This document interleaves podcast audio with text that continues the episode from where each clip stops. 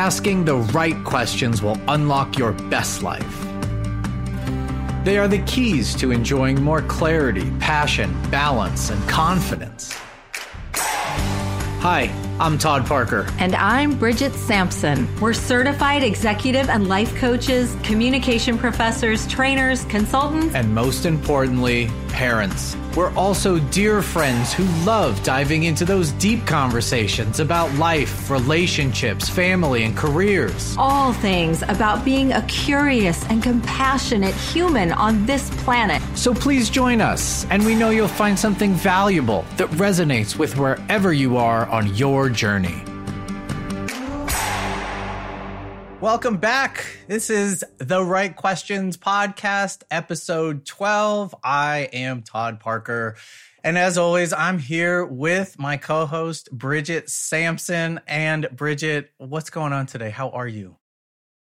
I'm great and I'm really excited to meet and chat with Connor today. We are very passionate about a lot of the same things. So I'll leave it to you, Todd, to introduce him, but I'm just very, very happy. And thank you, Connor, for being with us. Yeah. So without further ado, I'm going to get right to it. We're here today to, as we always do, try to offer something of great value to you, our listener, and something that you can not just uh, chew on and think about, a question to hopefully enhance your life, but also some challenges and some maybe exercises for you to try to put into practice the things that we're talking about and specifically the ideas we're offering you today. So, on the podcast today, we have Mr. Connor Swenson. Yeah, I'm just going to give round of applause for Connor. Yeah, welcome, Connor. How you doing, Thank Connor? You.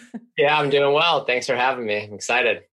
Absolutely. No, we we we can't thank you enough for making time for us. Well, Connor's coming to us straight out of London, right? You're representing London today. Uh, we're on the west coast of California, so of the United States. So we're we're spread apart. How are things out there, Connor? Because we're finally getting some rain here.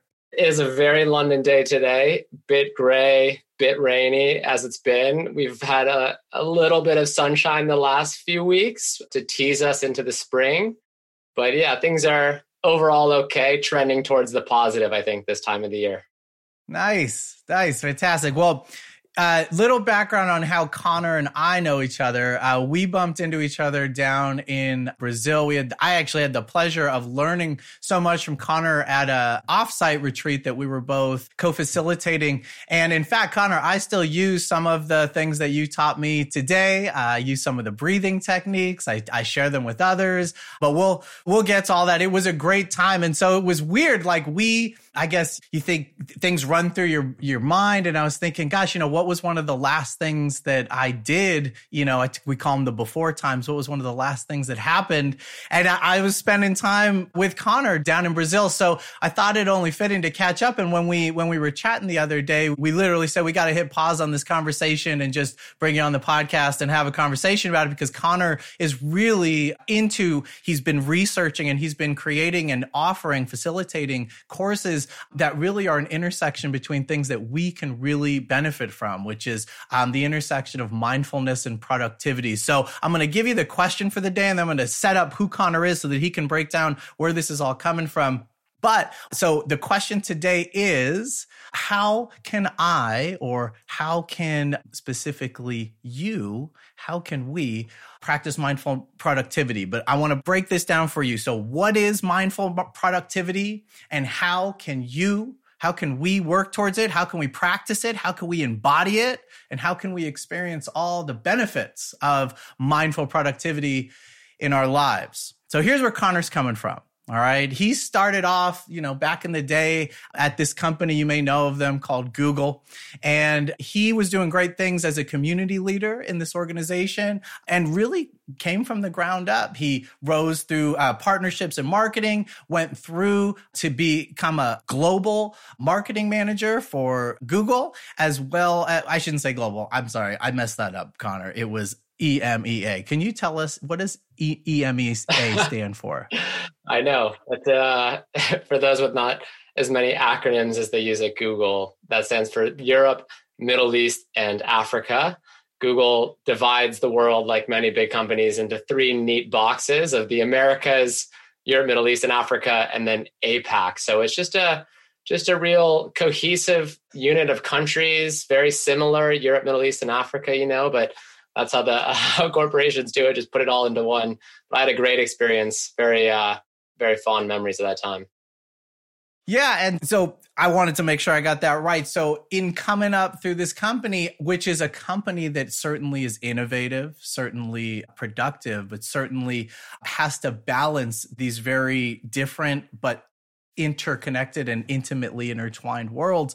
I'm imagining that Connor, that you were kind of experiencing this world. You became a search inside yourself certified instructor, which is this amazing program that, uh, you know, Google offers. And you've been since gone out on your own and created this as an entrepreneur and been offering not just this make time course, but now ideas around productivity, around mindfulness, around self care, around self development. And we're really interested now to hear how did this journey of being with one of like the biggest companies in the world with all these focus, how did that transition you now to where we find ourselves today trying to answer this question about mindfulness and productivity? Break it down for us, Connor.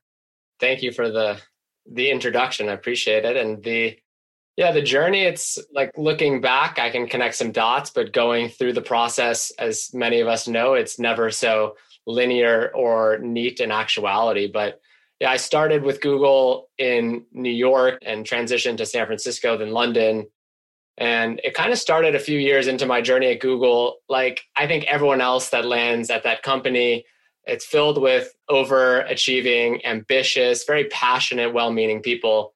And I think the tendency when you find yourself surrounded by people like that is just to to really push yourself, right? And there's a healthy I think a healthy aspect to that. So when I joined Google, I was I was constantly trying to to push myself to improve and to grow and part of that I think I just fell into this pattern of reacting and saying yes to pretty much everything that came my way. I think this can be a default that a lot of us take and especially in larger organizations but often in life too is that people ask things of us and there's lots of requests coming in, lots of emails, lots of meetings and at first i think it worked out quite well right? You get i was feeling like i was making an impact and i was pleasing people and, and keeping people happy. But after some time i realized i just became extremely busy. I was just running around a million directions at once not really pushing forward on the things that mattered most to me. And then behind that there was this lurking sense of of just fatigue and and exhaustion that was setting in. I think anyone who works at a company where the internet is involved, which I hesitate is about, you know, every business today, probably feels that same push, right? It's like you just are constantly dealing with so much input and Google's the same and Google was growing rapidly. You know, when I joined it was 50,000 and when I left it was 100,000. It's almost unimaginable. And so I just started to question if the way I was working was really sustainable and starting to slow down a little bit and to ask myself, you know, what what would it look like to approach work in a different way where I'm not running around like chicken with its head cut off and working longer nights, extra weekends because I just found that that was draining my brain power. And that's kind of where this where this journey to what I what I bring now we call mindful productivity sort of began was just trying to figure out on a personal level how could I sustain this and we can get into it in a second here, but I think two of the big pieces are one is rethinking the definition of productivity. I think that's a lot of what I help people to think about is moving away from getting super efficient and optimizing and getting as much done, but slowing down, being more effective rather than efficient, and doing more of the right things rather than just more things full stop. And then mindfulness really helped me. It, it helped me to get more aligned with what was important and valuable to me helped me to increase you know focus concentration helps as well to to manage some stress and resilience. And i found that these two things were really important in different parts of my life. And by sort of combining them i started to find a way that i could you know work and feel feel yeah productive and like i was i was contributing. I think that's important but also not doing so at a, a deficit to my own mental, emotional, and physical health. So that's kind of how it all came to be. And I started teaching this within Google and as you mentioned, I've left Google just over a year ago to bring this to organizations around the world. I think it's a it's a huge problem we're facing, and I'm happy to be trying to offer some ideas on how we can solve it. Well, you know, it strikes me you just hit on it, and maybe you could unpack a little bit more of that for us. That problem, because I see it twofold. Right, there's certainly an organizational element that would speak to you know money and profits right? Profitability. And there's this human part of it right? There's the people who are part of the organization and the problem they face as well. And so you know in doing my own research about this topic i was struck by this idea that you know productivity is often when we research it, it's just focused on money. It's like, oh, well, we're losing, I think I saw the stat like, you know, a trillion dollars a year because of depression and stress on, right? And so that's very important from an organizational standpoint. So anyone listening saying, oh my gosh, you know, we're not being that productive, this is super important to bring in, right? And, and have, but there's another aspect. And I think, Connor, that's the part that you're really focused on which is the personal, the, the human aspect of it for the person and how they can manage themselves within it. So if you could like could you break down the problem a little bit more for us of what you see the person in the organization facing like day to day, week to week? Yeah. Yeah. I mean, that's a, a staggering statistic you mentioned as well. And I think those those types of statistics are helpful because they're they're waking up organizations to the economic benefit and and that I think is a huge motivator to recognize that wearing people down has a real bottom line cost, but it's also just bad HR to to run people like that. So I think the problem is complex. I think one is that it's hard to measure output in the same way it was 50 or 100 years ago. So productivity in a traditional sense, it's very much measured as units in, units out. And in today's world, what we're responsible for is often much harder to measure and and therefore it becomes difficult for an employee in an organization to kind of show their value. And so the default then is to doing lots of things to look really busy. And so I think this is one one shift, right? Is like organizations now are really needing creativity, innovation, people that can work across disciplines and bring unique approaches to challenges, right? So that's kind of that's I think one piece that's dragging people down. Two is the you know technology. I'm pro technology, right? I I grew up my career within Google. You know, I've been absolutely loving the the global connectivity that technology has provided, especially in this last year. But it's really started to sever any sort of separation that people have between how their work looks and how their life looks, right? So that has been, I think, a huge shift as people start taking their work home on their smartphones. But then last year that was accelerated because, yes, we're all working from home. Welcome to my spare bedroom slash office. So that's causing a huge issue for people as well, is that the you used to be able to leave work at home and and so your well-being, your social life, your ability to kind of disconnect wasn't so difficult to maintain, perhaps, because you had a little bit more natural separation.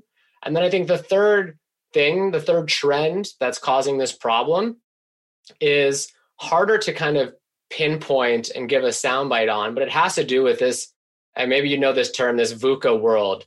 This is kind of talked about a little bit in the worlds of mindfulness, emotional intelligence, and VUCA came from the military, and it, it stands for volatile, uncertain, complex, and ambiguous.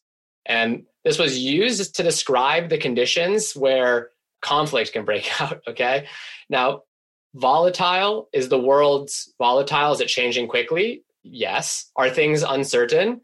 More than they've ever been, right? We're uncertain about our, our careers. We go back to work and we see our family. Are things complex? Yes, because many things are happening. Automation is happening. Jobs are harder to define and is success ambiguous yes and so this is actually causing on a deeper human level a lot of chronic stress which is really i think challenging for people in their work lives because there's so much that they're dealing with on a human an emotional and a psychological level that the performance or productivity those types of things are all hindered because these these forces are at play So there's kind of a lot going on when you look at it. It's just, it's kind of this natural shift in how the economy is moving. It has to do with technology.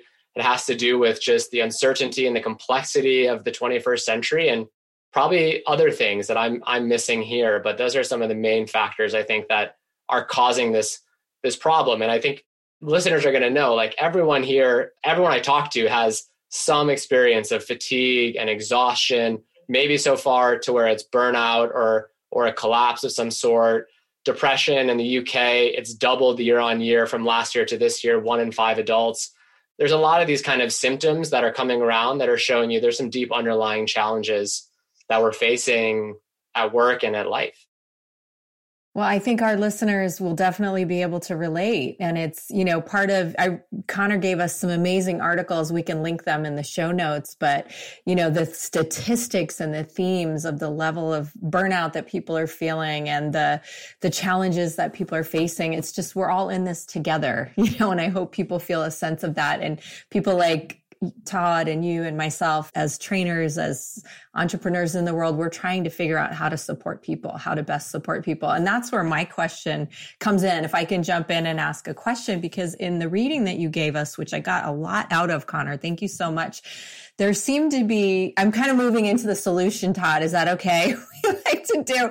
I, you're great with the structure. Yeah, like, yeah, let's, we're there. We're there. People are like, no, they're like, oh my gosh. They, they say we get we, we get it, we We're get it. Like yes, and, and we need so to relate. So like moving into the solutions, there seem to be these two themes of of what orgs need to do, organizations, and that's our world. It's like Todd and I are doing so much virtual training and professional development, and because of the stress level we feel, even though you can feel it, it you can feel it virtually, even though we can't be with people in person we're now doing things we've never done before, like incorporating breathing exercises in all of the training we do. As Todd said, you know, one of the last clients said you've got to incorporate play. So we sent out modeling clay kits to everybody so that they could play and create while we were doing virtual training. We're doing, we're loving, you know, being put in this position to be more creative. So, you know, there's this absolutely responsibility of organizations to provide support, to provide psych safety, psychological safety, to provide resources. You know, I was reading in your articles about, you know, one of the biggest things that people want is for their manager to be empathetic but then my question is like, okay, but how much training are these managers getting? I'm, we're coaching a lot of managers who are saying, I'm not a therapist. I don't know how to help people through crisis. I want to, you know, but people are in trauma right now. How do our managers, you know, have the skills? Are they getting from their organizations the skills? to support their teams. So there's this whole organizational level of how do we provide support? And then there's the question how much is the individual's responsibility right? There's sometimes you know i'm coaching people and like okay co- let's talk about are you meditating? Are you exercising? Are you eating healthy? But then the, sometimes those folks want to say i'm trying to do these things but i'm not getting enough support from my org. So i guess all that is to ask you connor you know how, do we look to our organizations to support their people? And how much do we expect of individuals to practice self-care and take care of themselves so they don't get burned out? Yeah it's a big question. And I, the answer is it, it has to be happening simultaneously at both ends. I think there's a big conversation happening around in the world of, of psychology and also in yeah organizational psych and in organizational behavior of like yeah how how much of this is a problem with the culture of organizations and capitalism and and these types of things, these systemic things, and how much of it is a, a personal problem. And I think, you know, the answer is is a little bit of both. So I think on an organizational level, there has to be some reckoning when you start to see that certain indicators of, of employee wellness are are really sagging, right? And so I work with companies like one of the the programs that was mentioned in the intro called Search Inside Yourself that's a program that really teaches the skills of emotional intelligence with a really mindfulness based curriculum. And last year, the, the institute that kind of manages that program and certifies teachers like myself released a new program called Adaptive Resilience. And we've been bringing that to organizations as a way to, to start having that conversation about okay, what does it look like as a manager to create psychological safety, to practice empathy, to take care of yourself and your team like I think managers and leaders are in need of this more than ever. And it can be that cascading waterfall effect where if a manager is suffering and their well-being and their performance is is off, like that just cascades to everybody else. And at the same time, I think we can all do something individually, right? There's, you know, there's this classic kind of like the circles of control, right? What can I control? Uh, what do I think I can control and what's outside of my control? And I'm a big believer that there's there are things, especially in our internal, you know, in our mindset, in the way that we approach problems, in the way that we can kind of start to cultivate more inner resilience. Uh, that work has to be done alone. And so when it comes, it doesn't, you know, it doesn't mean that you can't do practice, you know, resilience and meditation and mindfulness and other things in community. But ultimately, those inner tools where you're going to build more stability, where you're going to build more grounding, where you're going to actually come to terms and face some of those difficult emotions, those are done sat down with your eyes closed or with a pen and a piece of paper by yourself. And you can cultivate a lot of inner strength and resilience that even though you know the storm is blowing high in your organization and it's very wavy you can still find within yourself that sense of, of grounding and stability. So I often, I mean, I work primarily, my business is, is with organizations and with teams. But when I do one to one things, I'm often, you know, people say, I want my team to change. I want this to change. And every, we all want everything else to change, but we don't really want to change ourselves, right? That's an old adage. So I think when we start with ourselves and we cultivate these things internally, people start to notice, right? These also have these other benefits. They start to feel that. And I really believe that everybody is a leader. You don't need to be a manager or director, you don't need to have a title. Your leadership is influence of others. And so if you're showing up to work and you're doing the work by yourself, if you're taking care, if you're exercising, if you're eating well, if you're practicing some form of gratitude or spirituality, that is going to influence others and you'll lead. So it is tough. And I think we have to call out that there are enormous systemic forces at play. And uh, from the US, from Minnesota originally, and a lot of these were brought to light last year in the BLM movement. We're having a huge reckoning here in the UK over women's safety and and there's a lot of systemic factors that make it easier for some to practice these things by themselves and to have those support things and much more difficult for others to access them. And so I think that's a really that's an area that I think the well-being, let's call it the industry, really is needing to point towards to make sure that this is accessible and available to everybody in all situations. So, in hearing you talk about that reckoning just now as well, it it strikes me that there's um mindfulness as a practice, right? To separate it from just productivity for a moment, but mindfulness as a practice of self-inquiry, of, of seeing, seeing your thoughts, of, of being able to not only slow down, but be more intentional and less reactive would also be a central component of that reckoning, right? Of an awareness of self in the world and positionality so that you might practice more compassion, more empathy, be more intentional in the way that you interact with others, the way you lead, as you were just talking about, lead people from other regions, from diverse backgrounds, right? Things of that nature. So the, I guess what I'm driving at is that there's a self-awareness part to all of that. It starts with that self-awareness and mindfulness can be a core, and I would recommend as a, as a core component, you know, of that. I have a question for you, Connor.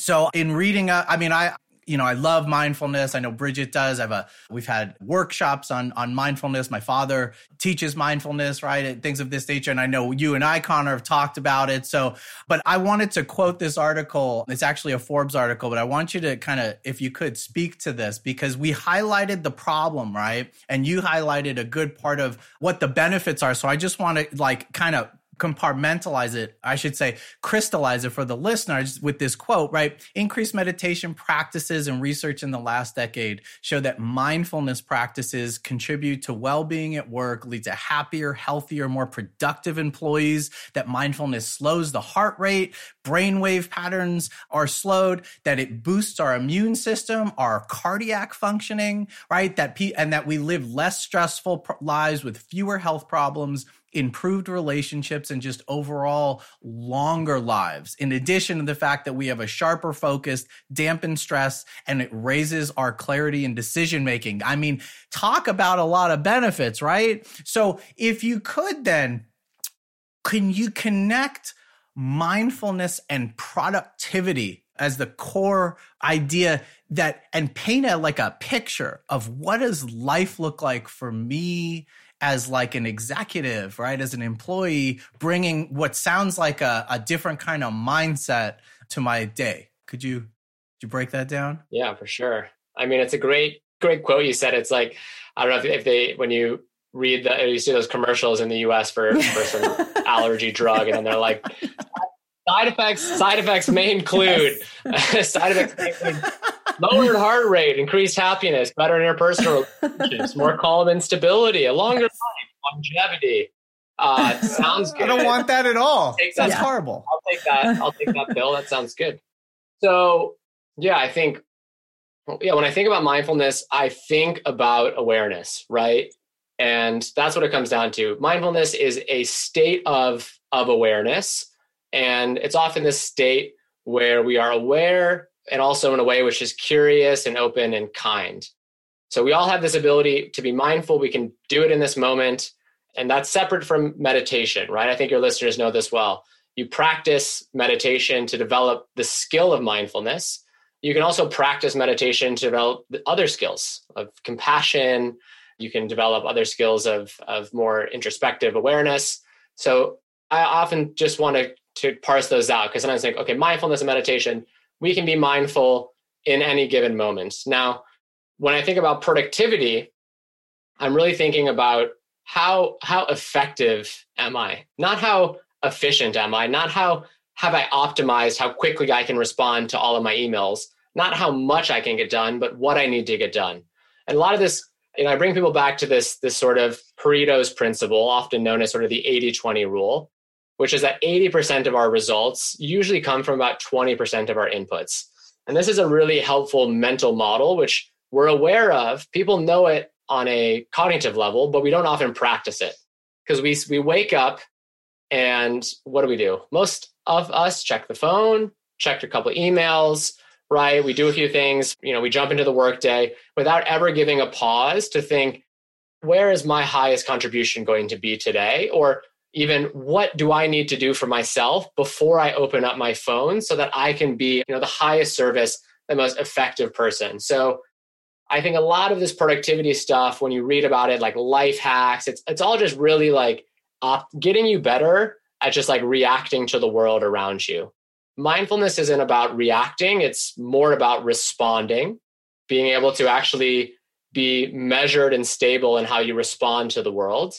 And so when I blend them together, and I, you know, if you take it in a practical level, I think every day, you know, when you wake up, before you kind of open up the world of sensory inputs, whatever that is, your New York Times, your podcast, your emails, whatever that is, taking five minutes to find some practice, uh, maybe some breathing exercises, maybe it's journaling, maybe it's just having a cup of tea or coffee with no distractions and getting kind of in touch with yourself. I think is so important. We just rush through our days and we just immediately start reacting. So I think that's a really practical way to connect the two. And then I often, often when I work with people and I work with teams, we practice what's called the highlight. Now the highlight is drawn from Make Time, which is a real simple framework for making time for what matters. It's one of the the frameworks that I teach. There's a great book written by my friends Jake and John uh, so you can check that out on online, I'm sure. But the highlight is a real mindful approach to being productive. Instead of starting the day with 50 things on your to do list, you pick one thing. You think, what's one thing above all else that I really want to kind of prioritize, bring my best energy and attention to?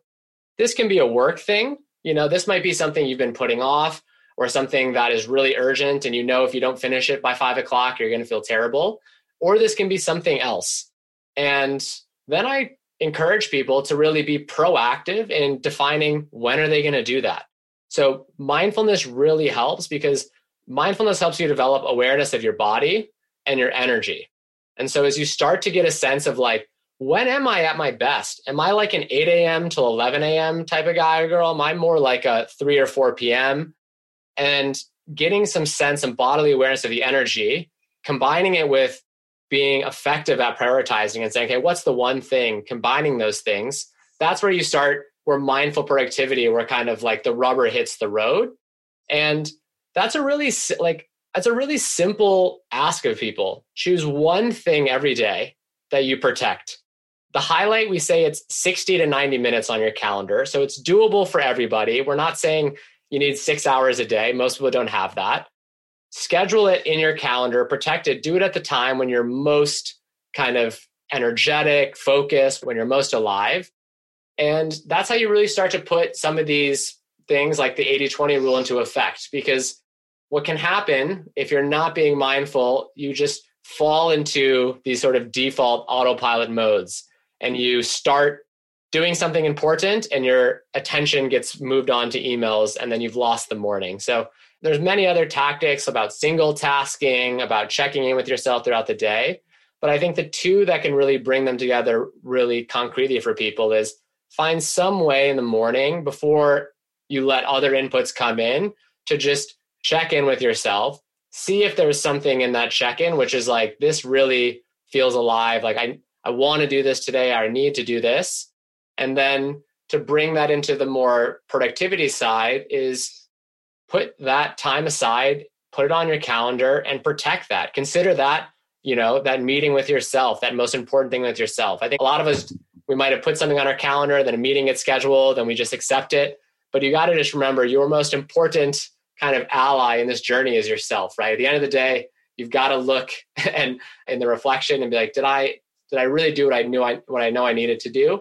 And so setting those boundaries can be really, really helpful for people outstanding suggestions. I couldn't agree more. And I was really struck by what everything you just said and the articles that you read. It's all coming together for me in new ways. And we coach people on these concepts a lot, but I think we always need to be deepening our own practices and our own understanding to help others. And one thing, kind of an analogy that came to me that I'm curious about what you think about it is mindful eating. So I do a little bit of weight loss coaching, some of my trainees in weight loss coaching, and we're always talking about you know, not when people are busy, they'll just eat food. And then after you don't even remember that you ate it because you just rush through it and then you get back to work, right? But it's, we're talking about the same thing with our work projects. And I don't think I've really made that connection at a very deep level until you shared what you just shared, Connor, that like I can, for me, for instance, you know, I'm doing all these retreats right now. Todd and I lead virtual retreats and I just did one and I needed like a whole day to sit down and plan this retreat. It's really important retreat for this whole leadership team. And it was a half day retreat. And just as you said, the emails came in and other requests for other work came in. And then I was like, oh, sure, I'll reschedule a coaching session on the day that I was supposed to have the whole day to plan this retreat. And so it, I didn't protect that so that I could mindfully sit down and think about this all important experience that I wanted this leadership team to have in this retreat. And that's mindful productivity. It's about the quality and the focus and the flow that you get into when you're working on that one thing that you've committed to without disruption from the 10,000 things from the, you know, the Tao, you know, there's always the 10, is it the 10,000 things, you know, that are going to come at you. And so, you know, there, I think we can draw analogies. I think we can look at what is that one project that we didn't allow that to happen in and and what was the like for me i ended up working on that late at night the night before that retreat. And the retreat still went really well. You know i pulled it all together but but looking back, I didn't do what you're saying and protect that time that I knew it really was going to take like a good day. And I wanted to be in flow and like think about these people I was going to be working with and their differences. And they had already done like a personality assessment ahead of time. And I wanted to look at their results and think about how that, what that meant for what we're going to talk about. And so I'm just trying to give a kind of a concrete example and an analogy. What do you think about that, Connor? Does that resonate at all for what you teach? Yeah, I do that all the time still. I sit down, I'm like, great, I'm, I'm going to do this. And I get pulled away. So, like, a huge, uh, people often, often ask, right, okay, there's one thing that I can, you know, start practicing like right away. Like, well, I mean, my biggest, the biggest life act is self compassion in some sense. The, almost the most difficult thing for all of us is to treat ourselves when we have those days with some kindness and some respect. So it's like you have this day, Bridget, and I just want to tell you, look, it's not a big deal. Like it happens. Like you still got it done. Like you're you're trying your best. Like you know, don't worry. Next time, next time, maybe we can like think about ways that we block some of those distractions. But then in my own head, if I do that to myself, by the end of the day, I'm like, I am an idiot. Like I, I can't believe I did that. And it's like we're so easy to just give someone else that mm-hmm. that that comfort and respect. Mm-hmm. And and I think it's important. And I think you know when it comes to to mindful productivity and self awareness, part of it is self awareness is painful at first. Okay, because sometimes you're unaware of of your actions, and then you find yourself with a hand in the cookie jar after lunch eating the third cookie. You, this is not a real life example. Okay, maybe it is and you think wait a second like i don't want this right and like this isn't what i want and then there's many times going forward where you're eating that sweet and you're thinking i don't want this but it's so delicious. And it's the same thing with work right? And there's so much you know in our inbox in linkedin on twitter there's a lot of dopamine inducing goodies on the web. And part of mindful productivity is first becoming self aware of our own, you know, our values, what we want, our purpose, and setting goals and things on that. But another step is also what is what's my weak spot? In Make Time, the book I mentioned, we call this your kryptonite or your distraction kryptonite. It's kind of like Superman, right? Powerless in front of kryptonite. It's like I'm this I was the same way with the New York Times last year. It's like any moment, if there's a screen by me, I'm checking the front page to see what's going on in COVID news. And then as you become aware of it and you start to go, this is not the behavior I want, then there's the suggestion of what can I do? And so what I love about this field of, if we can call it that, of mindful productivity, is there's a lot of lot of people playing in this space and figuring out new ideas. And quite a simple one is I've just, you know, many people have done this with me too, is there's no New York Times app on my phone. And once the app was gone, I was still looking at it on Safari. So I go into Safari and I put New York Times on the blocked website list. So now every time I want to just get a quick little dopamine hit because my brain is feeling like it wants a little distraction, a little something, it's no longer there. And then I have to have that mindful pause where it's like, take a breath. And it's like, okay, I'm supposed to be planning this leadership retreat. I'm feeling, what am I feeling? I'm feeling a bit of, I don't know, maybe I'm afraid, afraid that this exercise, this new thing is not going to work out. And what's that like? And turning towards that and recognizing, hey, that's okay. That fear is trying to help me prepare well, and you're welcome in this. And and then returning to the work. And there's a this self awareness is a painful journey. That's it's not as calming and as comforting as you see in someone sitting on a mat meditating quietly. It's often a many many years of of kind of all this ugly stuff coming up, and you kind of having to go, here I am eating that cookie again. What am I doing? Like, come on. And uh, over time, it changes, right? Over time, those urges they soften, new behavior patterns emerge. Our brain is incredibly plastic, and with awareness, we can do that. So it's amazing. We're working on on sort of healthy eating. I think mindfulness with regards to eating is just such a powerful practice. A great thing I recommend during the day for people to do lunch without any screens even if you only have 20 minutes, I mean, it can just absolutely change the quality of your day, the energy you come back after the break with, instead of shoveling down a, a bowl of pasta while, you know, scrolling through Instagram, which, you know, I've been guilty of doing too. There's so much wisdom, right? In, in, in what the two of you, well, this discussion, you know, the, the ideas being offered, I heard you talking so much about it, Connor, and then Bridget, you gave it an actual word and something that I'm always striving towards and you know love it when I achieve it and you know sometimes can be quite quite distant and fleeting which is this idea of flow. And flow in this this state of flow that as I said when you experience it and time sort of stops and just kind of evaporates into the unknowable the great unknowable because you're so immersed and um in a positive way just so in whatever it is you're doing. You've given yourself so to the moment and to the person or to the project or to the meal, right? Or to, I mean, even to the workout, to the hike, right? So then what I hear you saying, Connor, in all of this with the mindful productivity is knowing yourself so well that you know the ways that you use the word hacks, but you know the different ways to put yourself in a state to take actions to put yourself in a state of flow or get as close as possible so that innovation and creativity and you know can rise and you know stress and self-doubt and you know all the ruminating thoughts can sort of dissipate. But to know yourself well enough and to have very real practices in place to play, put yourself there yeah? Yeah. And i think it's you know flow is this elusive i feel like fleeting feeling that i think many of us are familiar with and we we chase after. And it's you know, again, I, I refer back to to make time because it's a framework I'm familiar with. We call this this idea of getting into laser focus, and it's kind of like flow esque, right? Where you're just in this this kind of absorbed attention state. And what we talk about in laser is the is the most important thing I think that we can do when it comes to creating the conditions for that is to create more barriers to all the things that are going to distract us and this is i think where where yeah the behavioral science and research is is becoming more and more clear is that habits are formed more so out of environment than out of willpower or intention.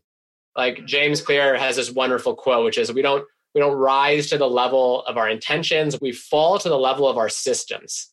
Our systems are like our routines the way that we set things up. And so a big part of mindful productivity is is having that kind of assessment of yeah like todd like you know when do you feel the best? And what gets you pulled off? And then what does it look like to create conditions that are just going to be more conducive? It's not going to mean that you're going to wake up every day and have two hours of flow. You're just writing prose and it's beautiful. Work is ugly right? And i'm loving this idea this it's called the rule of thirds from uh, alexi pappas. She's a, an olympic athlete or runner. She has this book called Bravey. I think I have I have it right behind me here. Look, I think my I think it's stacked underneath me. She's fantastic. So she's a filmmaker, Olympic athlete, and and she was told she was training for the Rio Summer Olympics in 2016, and she was just having like bad days. And her coach, also an Olympian, was like, "No, this is the rule of thirds." And she was like, "What?" And he said, "Yeah, when you're going after a big goal, when you're doing something daring or great, you're meant to feel good a third of the time, okay a third of the time, and pretty crappy a third of the time. And I think that applies to this flow because I set up my life as best as I can. I try to make sure that I have all these conditions, but sometimes I sit down to write my newsletter or an article and it's ugly. But it's also appreciating that that's all part of the process. Anyone that's doing great things recognizes and becomes okay with that. And I think that's where the mindfulness piece comes in because instead of being critical and being like i'm not in it. Like it's not happening for me today. It's a it's a oh like let me turn towards this with some curiosity and let me just be open to that. And then let's see what happens. And then at the end of it the hour is up the time is done you've put in what you've put in and then you move forward right? And it's about being engaged and present and and then often just letting the past be the past and you kind of move forward. So i often I, I, think as someone who I was, I was, I was a little upset when I was when I first heard about flow, and I was trying all the time, and I was like a day a month. I felt like I was in that, and then I was like, wait. As I started to realize, look, it's about the conditions and the systems, and making sure you give yourself the best possible outcome, and then recognizing that you're only going to be on fire a third of the time, but you got to be, you got to be loving the crappy time too, because that's just as important. It's the opposite side of the same coin, right? The Olympian, you know, I was thinking of Shaun White. I love snowboarding, right? And and it's you know, if, if you're gonna go do, and I and I'm very much into you know extreme and action sports, and one of the things that's fascinating about it is an athlete's ability to manage their emotions when they're staring down such you know like you've you've waited for this moment and for to do it you said it happened you know a third a third a third when why we are so in awe, at least myself I could speak for, but it seems like why we watch the Olympics, why we're so in awe is that that someone could do that once is impressive. That you could show up four years later, four years, you know, eight years later, 12 and do it over and over and over again just speaks to the ability to control not just discipline yourself in all of these you know athletic ways but to control and discipline your mind in a way that could have you show up and be that present and in that state of flow to like say stomp stomp that half pipe like you know like Shaun White would do in just in in, in, in over and over. So yeah I hear you Connor. It's that's so well said the thirds. I've never heard it put that way I really want to touch on one part of that for our listeners, especially because I think that for people like the three of us who do what we do and do a lot of public speaking and training, people have this misconception like, oh, you're just naturally positive and you're always happy. People will say that to me, right? And I think I think sometimes the opposite. Like I have very, very dark moments. Todd's been there with me. Like, I don't know if we're going to make it through this. You know, we all as human beings have our dark, dark moments of doubt and fear. And now I'm not an extreme sports person, so I'm not going to be the one putting myself at the top of the snowy mountain to, you know, steep. I like the moderate runs and things like that but but life gives us enough of that anyway doesn't it right? We've all had so many challenges especially in this last year. I just want to acknowledge for everyone listening that we're that what connor just said about the thirds is such a useful i think concept for all of us. And as i'm i'm coaching people and coaching myself I'm trying to feel out like where are you? Do you need sometimes people need that help and support like I want to get to a more positive place. I want to work with my thoughts, you know, to think differently, to shift my mindset. And sometimes people just need me to sit there with them while they cry. And I'm happy so happy and so honored to do that when people trust me in holding that kind of space right? And so it's and that's the thirds that you're talking about is how we need to be there for ourselves and be there for others depends on where we are in those thirds. And also since we're talking about working productivity like see if when you're in that really low third and you're in a dark space can you just let yourself off the hook? Because i've had days where i had co- committed I am going to get this done today. And it just felt like crap for whatever reason and really looked at what I had committed to that day and saw that, you know what? I can do it tomorrow or I can do this piece of it. I can manage to do this piece of it or I can ask for help or I'm going to reach out to Todd and be like, Todd, can you help me with this today? And Todd's like a rock star and he's always like, yes, I can do that. You know, ha- rely on each other. We're human. We need each other and we need to be honest about where we are, I think is part of what we're talking about. What do you think, Connor? I got a lot of goosebumps. I'm feeling just like resonance, resonance with that. And yeah, I mean, last year I started my business. I left Google on February 28th. Todd and I were very luckily in Sao Paulo two weeks before. It was the I got to go to the very opening party weekend of Carnival, and there's 5,000 people in a room. And then we came back, and the whole world just went whoop. And I left Google to start this company and this is what I what I've been helping people do, right? Is to to find that sustainable approach to to their lives, right? To care of themselves, taking care of their work. And and last year was just a roller coaster. And I like, especially I got to November, December. They were dark months, literally and figuratively here in London. Couldn't see anybody. We were in lockdown for six weeks.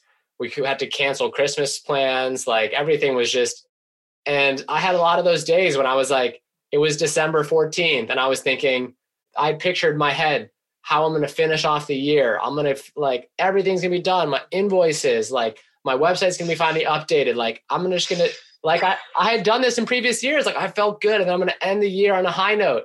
There was no high note there. It was just days of just like just getting through it, and I had to. You got to practice that self compassion and and recognize too that we're humans, right? And it's like, I think that that's one of the lessons that I think Google really gave to me, which is, you know, for the most part, I think that's a radical approach to how Google looked at as employees is it's like humans, right? It's not just robots, right? And and it takes a lot of different things to fuel us up. And I think last year with with the disconnection, the isolation, the fear of, of health and safety, these things weigh on us in, in huge ways. And I had many days when I was like, wait, I'm I'm supposed to be like able to get into flow. I'm supposed to be able to to be on top of things and to stick to the schedule.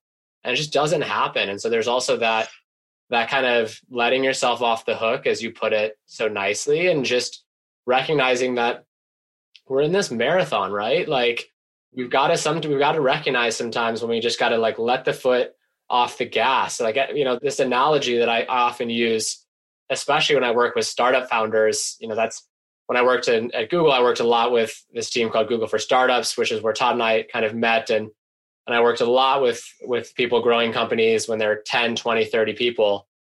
And they're just pedal to the metal. And the analogy I always use is like, look, you are flying down the highway and you have your foot on the gas and your dashboard is blinking.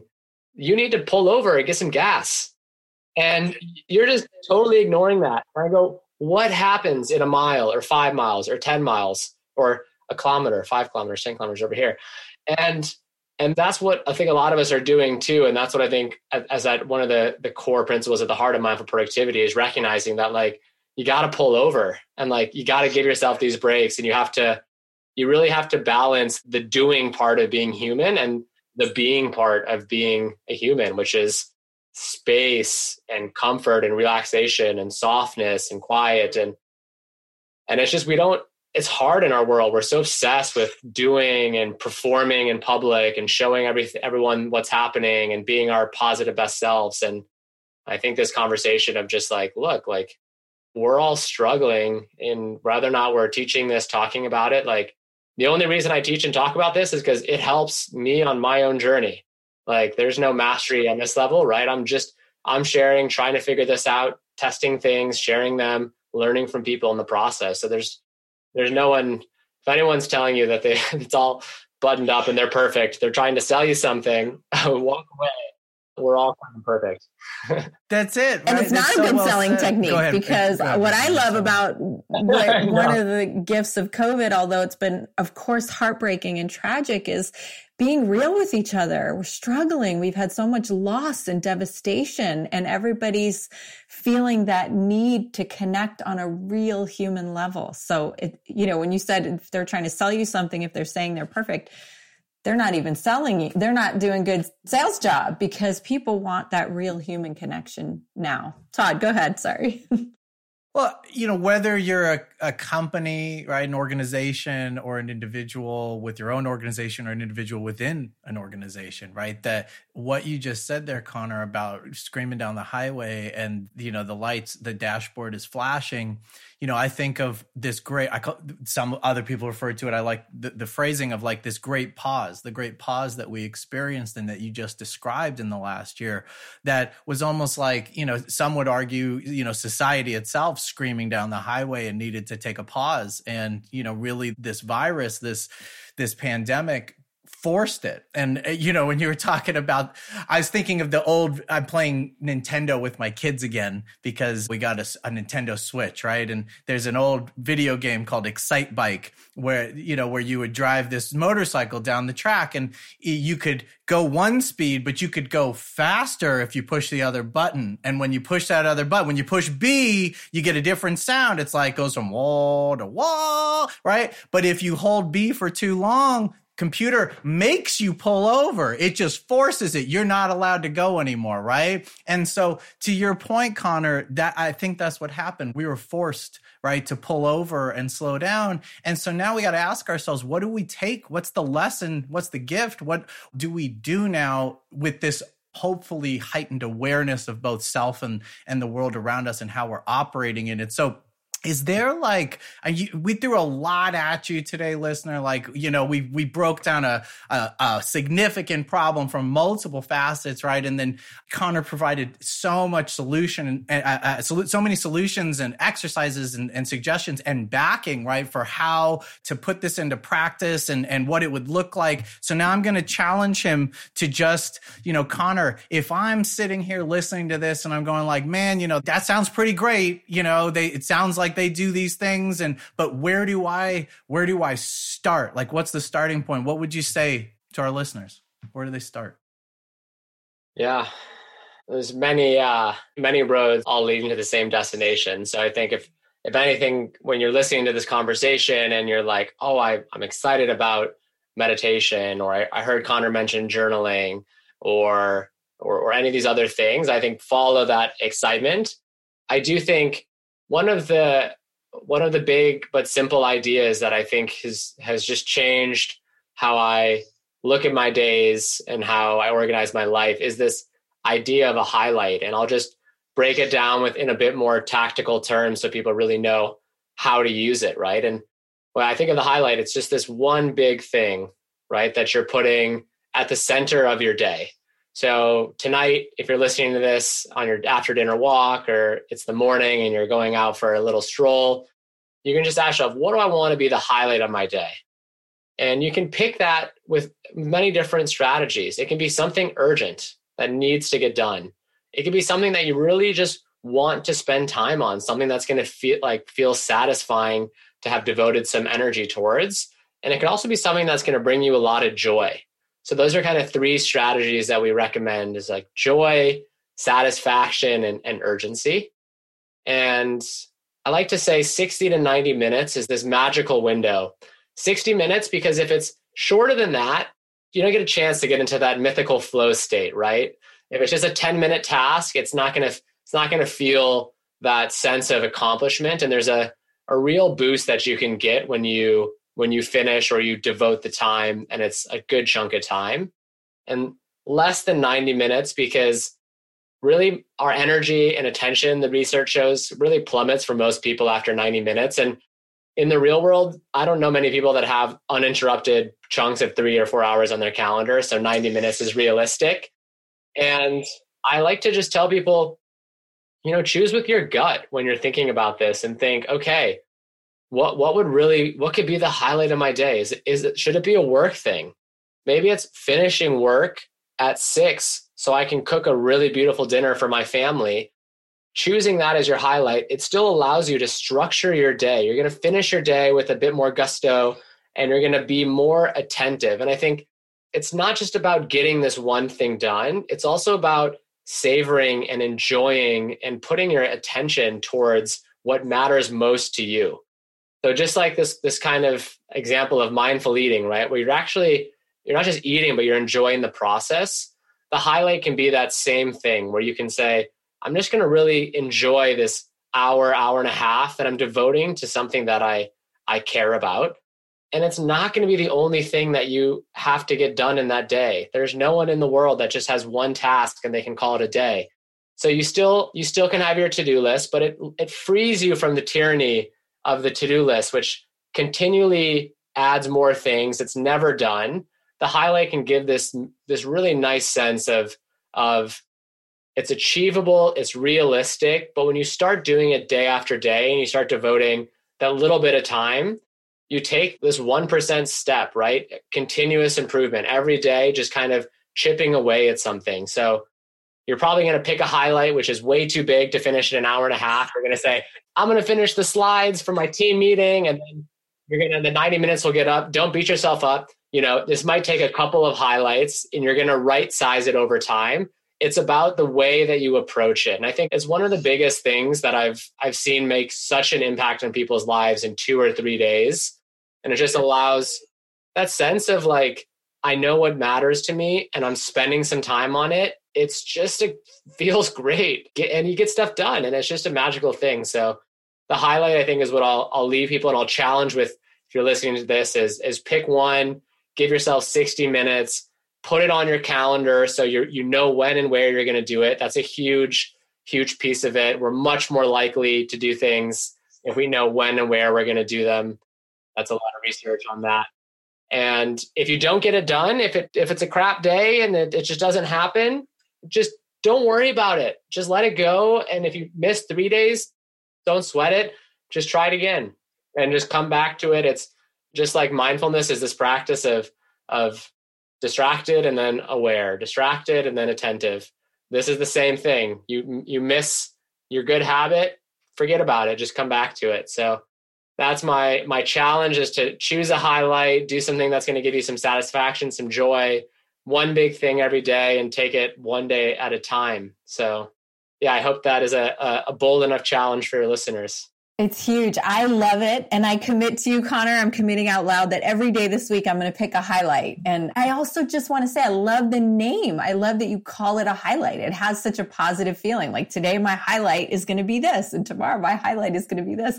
And I think that you know tricks the brain in a way to look forward to it right and i'm sure that's intentional i'm sure you did that on purpose right yeah 100% and uh the real challenge will be only pick one thing a day because I know every listener, every listener's first question is, could I pick two highlights? maybe maybe just three or four. So the challenge is try try one and give yourself something attainable. So yeah, check out Make Time is the book that talks more about it. It's not not my book. I don't make any money off the sales of that, so don't worry. This is a it's a good recommendation though. Worth if the idea spurs you on to check that one out. Yeah, but we do want to know, Connor, how people can find you. I think if I were a listener, I think you're going to say the same thing, Todd. I'd be saying, I want to know how I can bring this guy into my company to teach us more about all of this, or I want to work with him one on one, or where do I find him? So tell us, tell us, please. yeah, I'm easy enough because I'm connorswenson.com. So you can see everything on my site. I send out a weekly newsletter called 1% Wisdom. That's all about this idea like 1% improvement every day. I'm not pretending to be a wise person, but it's just interesting idea every week that can help you on this continual path of self-improvement. So you can find my newsletter. And then I'm pretty active on Twitter and, and LinkedIn. And you search my name, you'll you'll find me there, no problem. And so yeah, my my site tells you all about the programs I offer and, and, what I do. So if any anyone's interested, they can give that give that a Google and and have a look. So yeah, I appreciate you asking. Yeah. Well, Connor, I've really enjoyed this conversation. Like, you know, I know, I know Bridget did as well. The value, as I said at the start, we're always trying to bring as much value as possible and bring people on who can offer a new take on something we're experiencing. Just try to shift our perspective and give us a challenge to rattle us a little bit. And like you kind of just said move us 1% just a little bit further make a little bit of progress a little bit of growth which is what what we're all about right? Asking the right questions so we can get there. So you know what is mindful productivity and and how can i practice it? How can i embody it? How can i experience its benefits? We certainly i think we did a great job of answering that question. And connor thank you so much for sharing this you know with everybody. I i encourage all of you uh, listening to to really take the challenge to heart to put it into practice in some way. Follow the feeling, follow the thing, the curiosity that turns you on from anything that we were discussing today.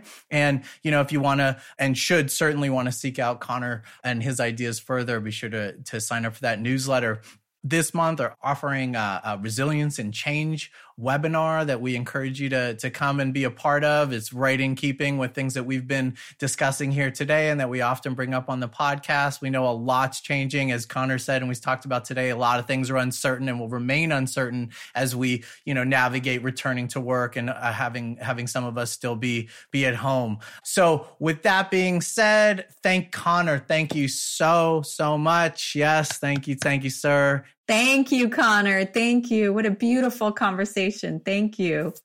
I appreciate you both. Thank you so much.